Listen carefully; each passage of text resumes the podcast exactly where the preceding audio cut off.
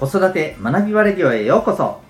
今日もお聴きいただきありがとうございます。子供の才能思いを唯一無二の能力へ。親子キャリア教育コーチの前城秀人です。指紋分析心理学読み聞かせなどのメソッドや塾講師の経験も取り入れたオーダーメイドのコーチングで親子の本当に望む生き方を実現するそんなサポートをしております。また、オンラインサロンともいくパパの学び場というパパのための交流や学びの場も運営しております。このチャンネルでは、家庭、お仕事、どちらも充実させたい、そんな思いを持っているママパパを応援する情報メッセージを毎日配信しております。今日は第333回になります。心理的安全性だけではダメ？というテーマでお送りしていきたいと思います。本題の前に、えーお知らせを一点させてください。はい。えー、私が運営しております、えー、お父さんのためのオンラインのオンラインサロン、ともいくパパの学び場というものがございます。えー、頑張ってるパパさんがですね、えお仕事の合間でも子育てのこと、あるいはワ,、えワークライフバランス、パートナーシップのことをですね、え聞きながら学べる。例えばあの車で移動しながらとかですね、えー、何か仕事を事務作業しながらででも聞いて学べる、えー、そんなあの、はい、場を、えー、一つ提供させていただいております。今お聞きになっている、えー、子育て学びバレリオ、そしてさらにそのサロン放送版という、サロンメンバーさんしか聞けない、えー、放送版があって、こちらはですね、えー、特にこの必要なスキルや知識っていうものを一つあの絞ってお伝えをしておりますけれども、えーとこういったあの1日2本、えー、まあ、お父さんが、えー、子育てやさまざ、まな、あのお仕事のことにつながることを学べる、ま、そんなあの情報などを提供させていただいておりまして、え、さらにですね、えメンバーさんはご希望された方に個別の子育ての相談やコーチングセッションも月に1回だけですね、え無料でさせていただいております。え、さらには、え、オンライン、え、あとはま様子も見ながらですね、え対面ででもですね、えお父さん同士が、え楽しく交流できる、そんな場も、はい、設けさせていただいております。そんなオンラインサロンでございます。興味がある方は、ウェブサイトへのリンクからご覧になってみてください。それでは、今日の本題でございます。え心理的安全性だけではダメというテーマなんですが、先日ですね、えー、子供と大人の心理的安全性、これが大事ですというはい、放送させていただいておりますが、えー、今日はですね、まあ、それが、あの、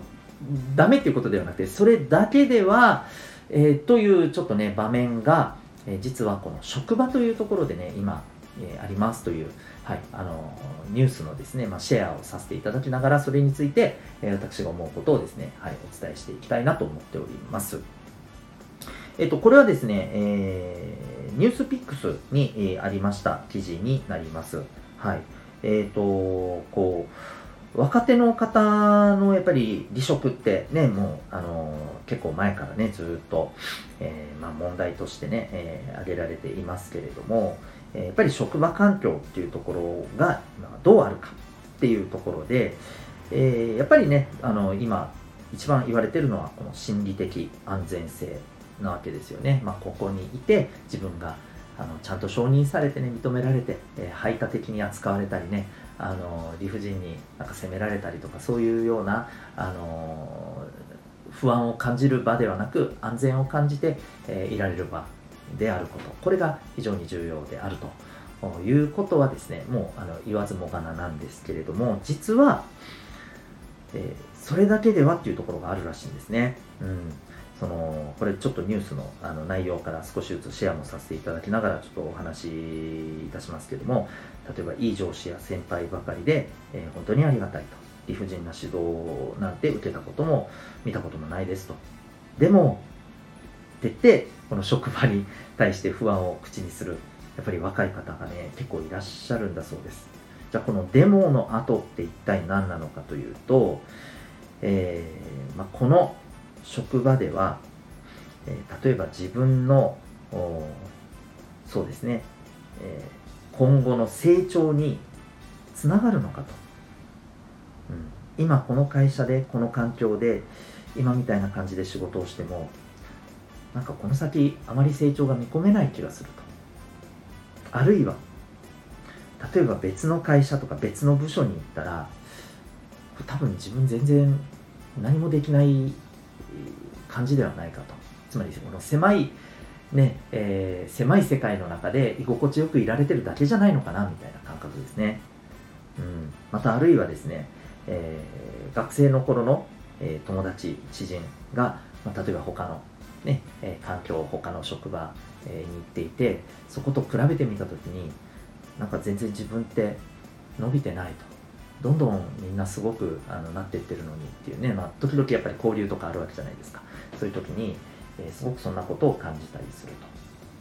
と。でこういうまああのー、不安ですよね。でこれが、えー、やっぱりこう成長が見込めるとかね自分自身が他のところ行っても通じると、うん、やっていけると。そんな風にこれから成長していけるだろうと、まあ、そういうあの視点がこの心理的安全性に加えて必要じゃないかというこれ実は記事なんですね。でこれを、えー、ここではですねキャリア安全性というふうに呼んでいてこの心理的安全性かつキャリア安全性が両方高いことこれがやっぱりあの必要とされていると。ところがところが、えー、ここのこの、えー、記事に載っている調査によるとですねここがなかなか厄介なんですけれども心理的安全性を上げることによってキャリア安全性が下がると。つまり両方が負の相関関係を持っているんじゃないかということがですねこれ調査から出てきているということなんですよね。つまりあの例えばねえー、いやいいじゃんいいじゃんできてるよ大丈夫だよってそのいいねされることですよね。いわゆる SNS 的にはね、えー、それが逆に本人にとってはなんか本当に必要なフィードバックがもらえていない、うん、あじゃあこれでいいのかな？本当にこれでいいのか？わかんないけどうーんみたいな、うん、そういう感覚ですよね。そういう不安を生んでしまうということですよね。でかといっていや全然お前こんなもんじゃダメだと、うん、もっとしっかりやれっていうふうなところが強まると今度は心理的安全性が下がってしまうと。なかなかね、あのー、そういう、まあ、厄介なこの相関関係が、まあ、調査では出ているということなんですよね。じゃあ、いかにしてこの2つを高い状態にしていくか。うん、そこで、えーと、やっぱり重要になってくるんじゃないかなと僕が思うのはですね、えー、やっぱりこれあのその人にとってやっぱり本当の承認とか本当のその人にとって必要な何でしょうね。まあやっぱり愛情って言った方がいいと思うんですけどそれは何なんだろうかっていうことをやっぱり考えることが大事だと思うんですよね、えー、まずしっかりと認められていてえっ、ー、とね、うん、なんていうのかな。この人にだったら安心して話せると、うん。えー、この職場だったらこのメンバーだったら、ね、自分のあのありのままでいいと、うん、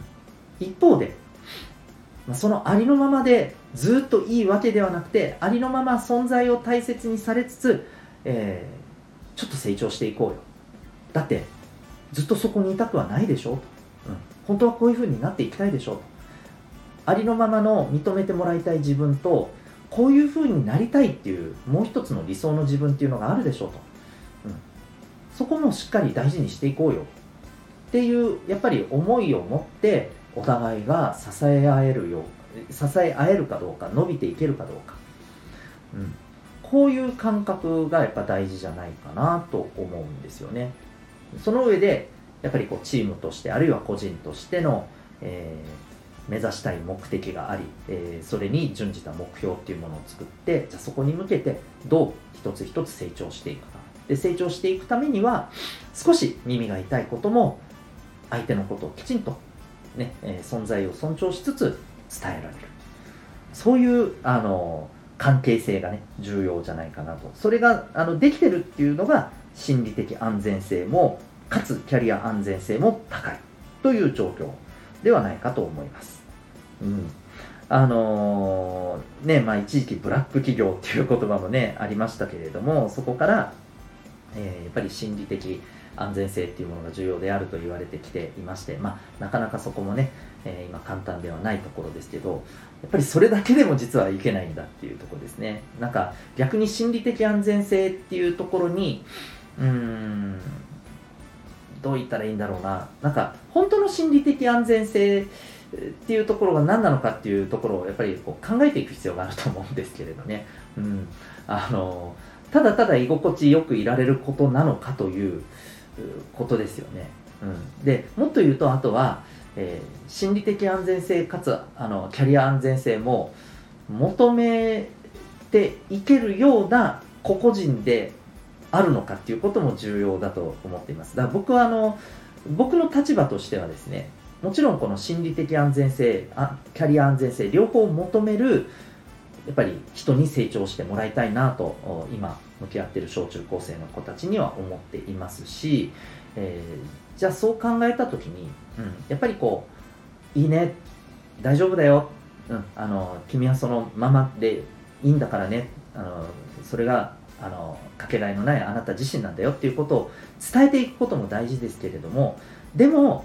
君は本当にそれで今のままでいいと思ってるの？そうじゃないんじゃない？君の可能性ってもっとあるよね。っていう思いもやっぱり一方で重要視しながらですねやっぱり向き合っています。だからそういうふうなやっぱりこう環境っていうところが大事ですしまたそこの環境にこう子供の頃から、うん、やっぱりこう触れていくことによって認められつつでも自分はそれにあのどっぷり使っていてそれでいいわけじゃなくて自分はどうしたいのか、うん、っていうところにも思いをいたしていけるようにする、うん。まあ、そのために必要なあのものをしっかりとこう環境を作っていくことが大事だと思います、はい、これはあのこの心理的安全性っていうところも含めてだと思うんですけど僕はやっぱりこのマズローさんね以前この放送でも話したことあると思うんですけど5段階の欲求っていうのを人間は持っていて、えー、こういったところの下の部分からですね、えー、安全の欲求とか承認の欲求とかこういったところからしっかりと、はい。えー、積み上げていくっていうことが大事だと思います。そこでプラスやっぱりこう自己実現の欲求っていうところまでどう伸ばせるか、うん、